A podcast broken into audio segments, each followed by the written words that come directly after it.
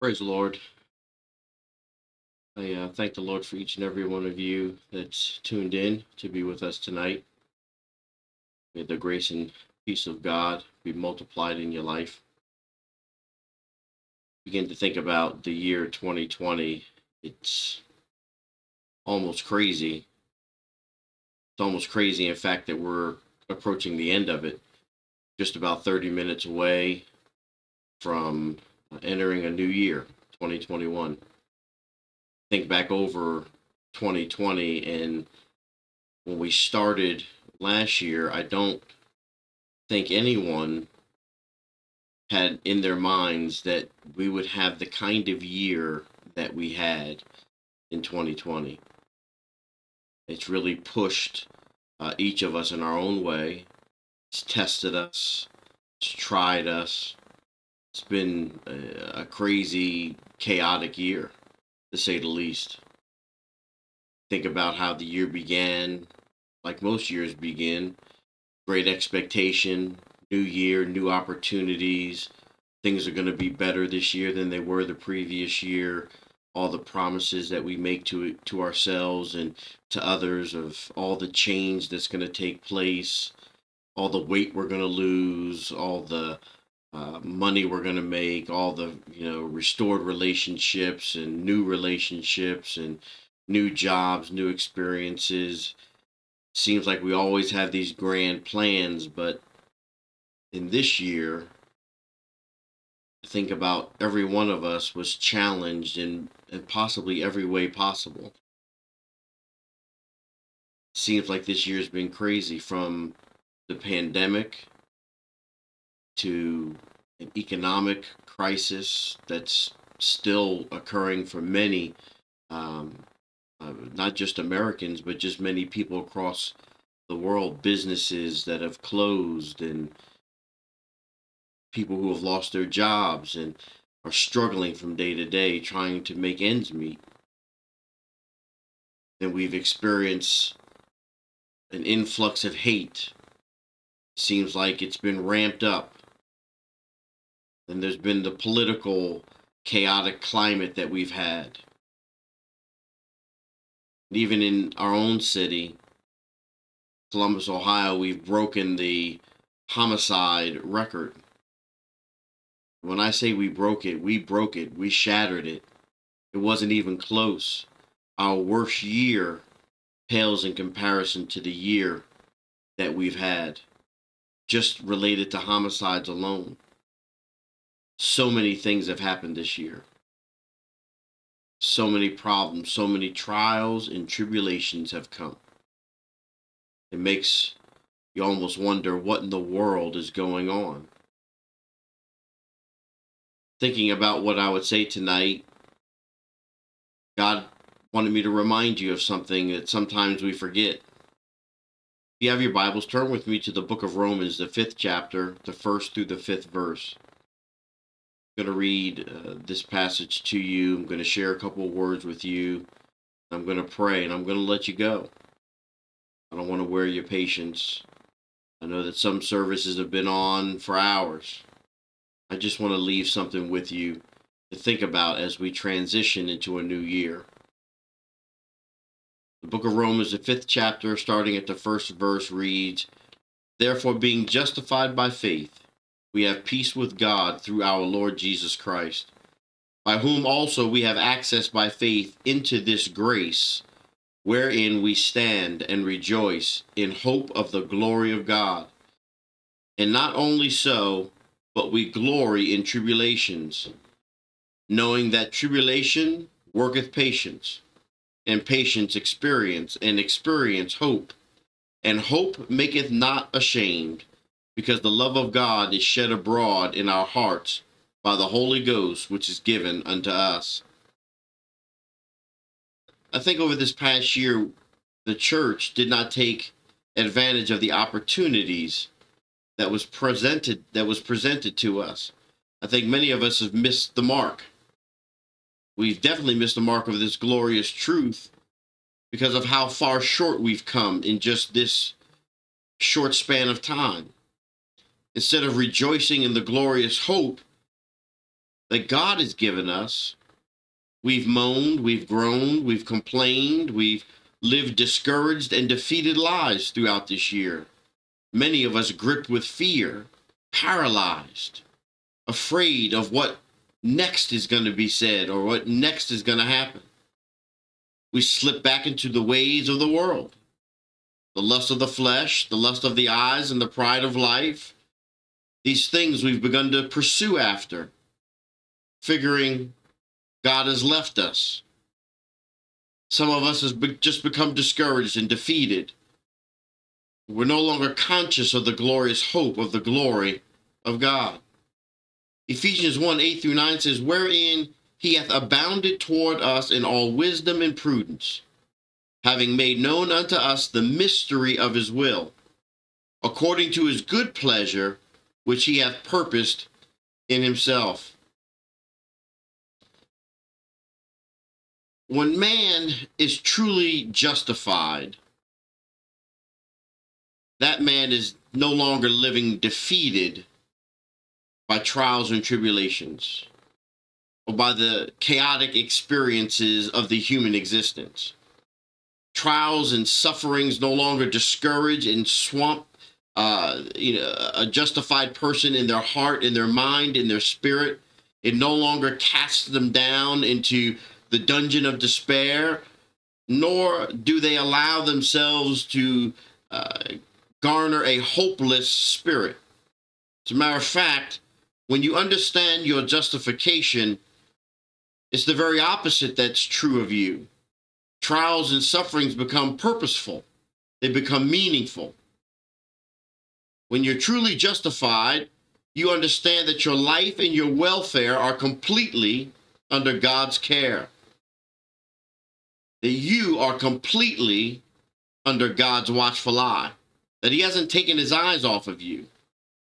Therefore, whatever events may come into your life, whether they're good or bad, you understand that they are being allowed by God, and if God is allowing it, there must be a reason behind it. Even a reason that we may not understand or yet be able to explain. When we understand that we are in the hands of God, we know that whatever we experience in life, there is a reason behind it. We also understand that God will take the trials and the sufferings of this world and will work them for our good. Even if God has to twist and move every event surrounding the life of the so called believer. If we look up the word work in the classical Greek, it comes from katergazomai. And it's the first word or, or, or the first um, time it's ever really written down or talked about is by Sophocles. From the beginning, it had two basic definitions. First, it was to do or to finish, to accomplish. And the second is to till or to cultivate, such as in cultivating land. In at least one place, Plato used it to mean to practice or to work at something. If you look into the Septuagint, which is the Greek version of the Hebrew Bible, you'll find that 11 times it's translated eight different uh, Hebrew words meaning this very same thing, while all containing a basic meaning among the various passages that you find this. The basic definition incorporates to overpower or to conquer in the New Testament, you'll find that this word work it's used 21 times by Paul in his writings. The basic idea is doing something. It is seen in all 24 references this one way to do something.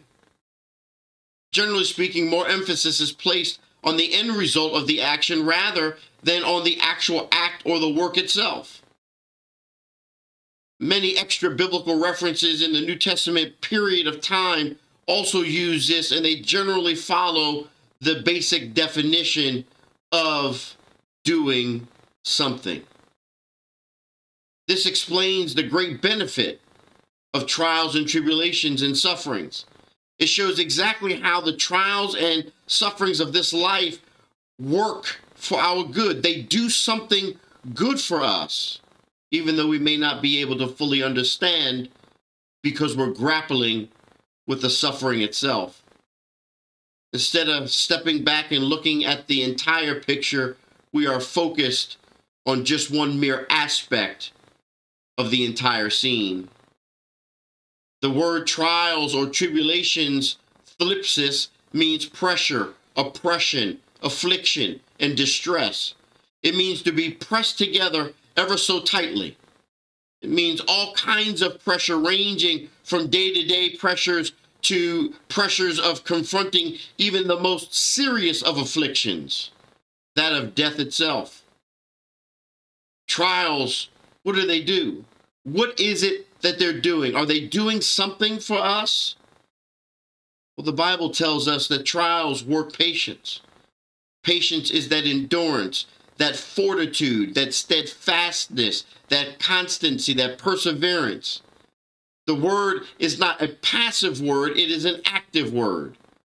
It's not the spirit that just sits back and puts up with the trials of life, taking whatever may come our way. Rather, it is a spirit that stands up and faces the trials that life throws at it, that's actively going about conquering and overcoming them. When trials confront a man who is truly justified, he is stirred to arise and face the trials head on. He immediately steps out to conquer and overcome them in the power of God that dwells in him. He knows and understands that God is allowing the trial in order to teach him how to work patience, how to do something with his endurance that will result in his good. This is not so much teaching the believer patience as it is teaching the believer how to use patience or how to put patience to work, how to make patience do something for them. For ye have need of patience, that after ye have done the will of God, you might receive the promise. Hebrews 10 and 36. James make a makes a poignant statement in James 1, 2 through 4. My brethren, count it all joy when ye fall into divers temptations, knowing this, that the trying of your faith worketh patience. But let patience have her perfect work, that ye may be perfect and entire, wanting nothing. You see, patience does something. It stirs experience. Experience is character, integrity, and your strength. It's the idea that of being proven experience or gaining strength because of the trials of life. The word is more accurately translated as character. So when a person that is justified by Christ endures trials, they come out of it stronger than they were when they entered it, not weaker. They're a person of much stronger character, much stronger integrity, because they understand more about the presence and the strength of God working in their life. Second Corinthians 1 3 through 4 says, Blessed be God, even the Father of our Lord Jesus Christ, the Father of mercies and God of all comfort, who comforteth us in all our tribulation, that we may be able to comfort them which are in any trouble by the comfort wherewith we ourselves are comforted of God. And we know what he said in 2 Corinthians 12 9 through 10. And he said unto me, My grace is sufficient for thee, for my strength is made perfect in weakness. Most gladly, therefore, will I rather glory in my infirmities, that the power of Christ may rest upon me. Therefore, I take pleasure in infirmities, in reproaches, in necessities, in persecutions, in distresses, for Christ's sake. For when I am weak, then am I strong. experience also does something. It stirs hope. To expect with confidence or to have an anticipation suppled by knowledge, to look in long with assurity, to desire with an assurance, to rely upon with certainty, to trust with the guarantee, to believe with knowledge. Hope is expectation, anticipation. It's looking and longing for, desiring, relying upon, and trusting. But it is also confidence, surety, assurance, certainty, knowledge, and a guarantee. When you're justified, you become stronger in character because God draws you closer. And the closer that He draws you, the more He hopes for the glory of God to be revealed in you. Here's an amazing thing about hope. Hope never shames, it never disappoints, it never deludes, it never deceives, it never confounds, it never confuses. We believers who are truly justified by Christ in the face of trial and tribulation don't have to be disappointed or ashamed because we are filled and fulfilled with hope.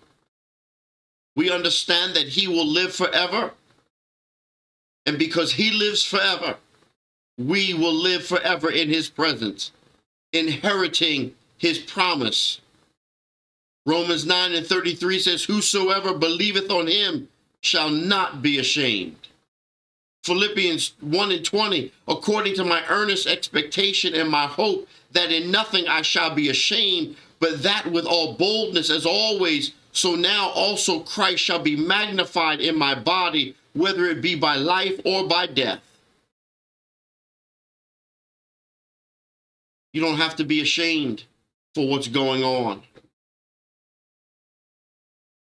You see, there's an, a continuous experience of God's love through the presence of the Holy Ghost, which has been given unto you, even during times like we have experienced. You see, God's love is demonstrated in the fact that He justified us because of our faith in his Son.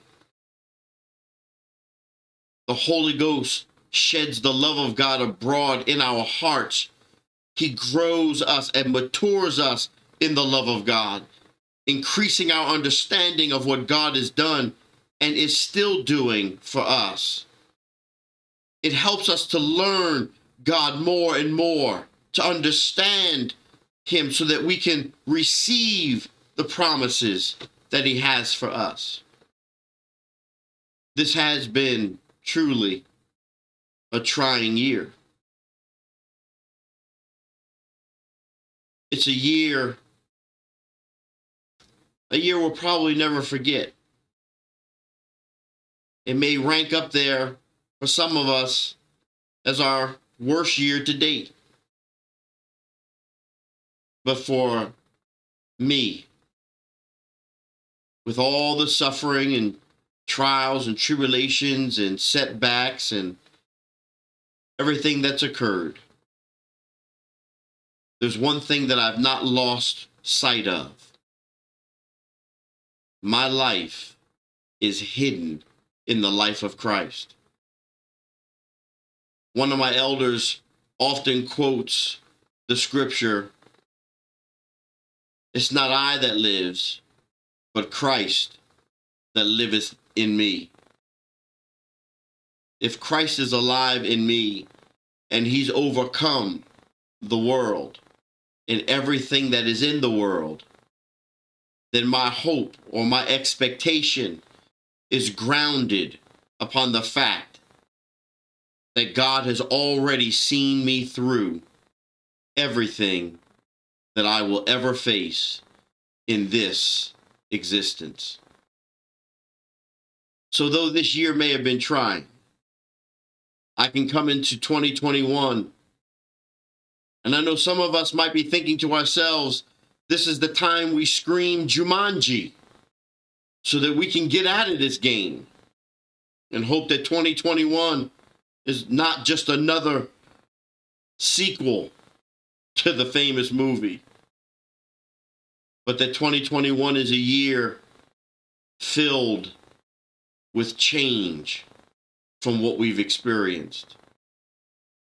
I see 2020 as a year that has prepared us for what 2021 is going to bring. It's made us stronger. It's inc- increased our integrity, our character. It's given us a greater understanding of the love of God, the presence of God in our life. I believe that we're coming into a year that's going to be unlike any other year that we've ever faced. I believe that we'll come out of this pandemic, we'll come out of this economic crisis. I believe that churches will be filled again for a season. I believe that the people of God will take advantage of the opportunities that are presented to them. But my hope is that we've learned something in this year 2020. We've seen things about ourselves that we need to address. We've seen some of our weaknesses. We've seen some of the things that maybe are in us that should not be. So as we enter a new year, let us shed these things. Let us let go of the fear. Let us stand together in unity and in peace. Let us operate in love one toward another. Let us live selfless lives with a desire to be a help one to another. Even if they don't look like us, sound like us, or behave like us. Let us love on everyone, even as Christ has loved on us. Let's not repeat the errors of our past, but let's forge a new future. Our destiny is in our hands. Let's make it what God intends it to be.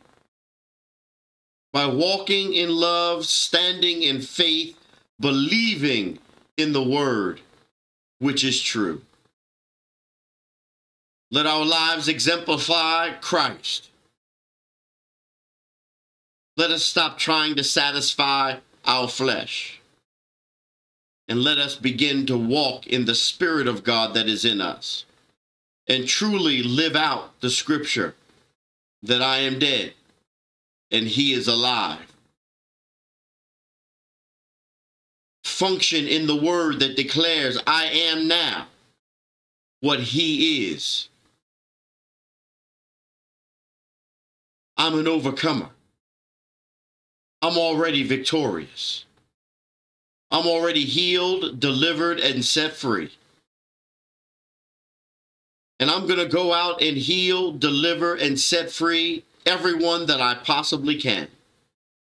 Because God has granted to, that, to us a new year, a new opportunity, another chance. By His grace, He's empowering us to take advantage of this opportunity. Let's take it by storm. Let's let the world know the church is still here that we've come through this. We're stronger because of it. Know that I'm praying for you. I'm praying for the entire body of Christ. And I'm believing God for an outpouring of His Spirit, for a revival in the land, for the restoration of peace, for unity in the body. Let's look to the Lord. Father, we thank you for everything we've experienced in 2020, knowing that you've been with us through the entirety of it. It did not come to you as a shock, it was not something that took you by storm. But not only were you aware of it, you already dealt with it. You've brought many of us through it. Some of us didn't make it. Father, we pray for our brothers and sisters who may even now be dealing with the fallout of this pandemic, whether it be sickness in their body, economic failure, breakup in the home, or violence has visited them. We ask for thy covering and thy peace, the restoration of your joy, that you would supply according to their need that which will keep them and prosper them. Let your blessing come, pressed down, shaken together, and overflowing. Pour out to them that they might pour out to others. Reignite your spirit in us. Father, let us feel your presence, be led by your word. Let revival hit this nation. Let us be the spark that shines bright but doesn't fizzle out. Father, use us for your glory. Cover and keep your people as we transition into this new year. Bless them, heal them, open up doors of opportunity for them, make ways for them that they have not yet seen. Increase, increase your blessing upon them. Lord, we thank you. We thank you, Father, for you are a great God. There is none like you. There is none like you. We accept your Son who came in obedience, laid his life down, transferred on us his righteousness, that today we might be seen and counted by you as righteous, not because of works we have done, but because of what he has done for us. We thank you, Father, for this grace that you have shown us, this unmerited favor prophetically. We thank you now for prosperity and peace. We thank you for a unified body. We thank you for a church on fire, a church full of revival and life, a church full of love, a church full of your people. We thank you right now for the exercise of your anointing and your gifts, the varying works of your spirit in your people. We thank you, Father. We receive it right now by faith. We ask, Father, that you would cover and keep us from all hurt, harm, and danger. That you would prosper us and bless us. You let your glory shine in and through us. And you'd grant to us great peace in our going out and in our coming in, in our lying down and in our rising up, in our labor and in our leisure, in our laughter and in our tears.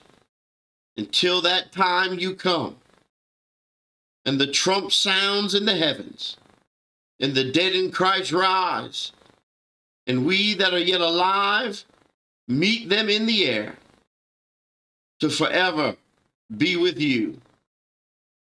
Father, we ask an outpouring of your spirit such as we have never seen before. We ask for the loosing of our tongue that we might speak with great boldness according to your truth. Father, you said you teach our hands to make war. You teach our hands to fight. We surrender that you might come alive in us.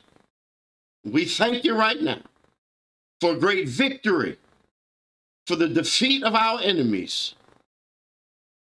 We thank you for our resurrection.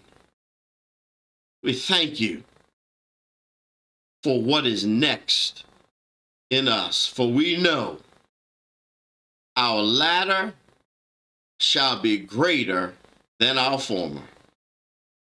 God bless you. Heaven smile upon you and grant to you great peace. Happy New Year. Have a wonderful, wonderful New Year.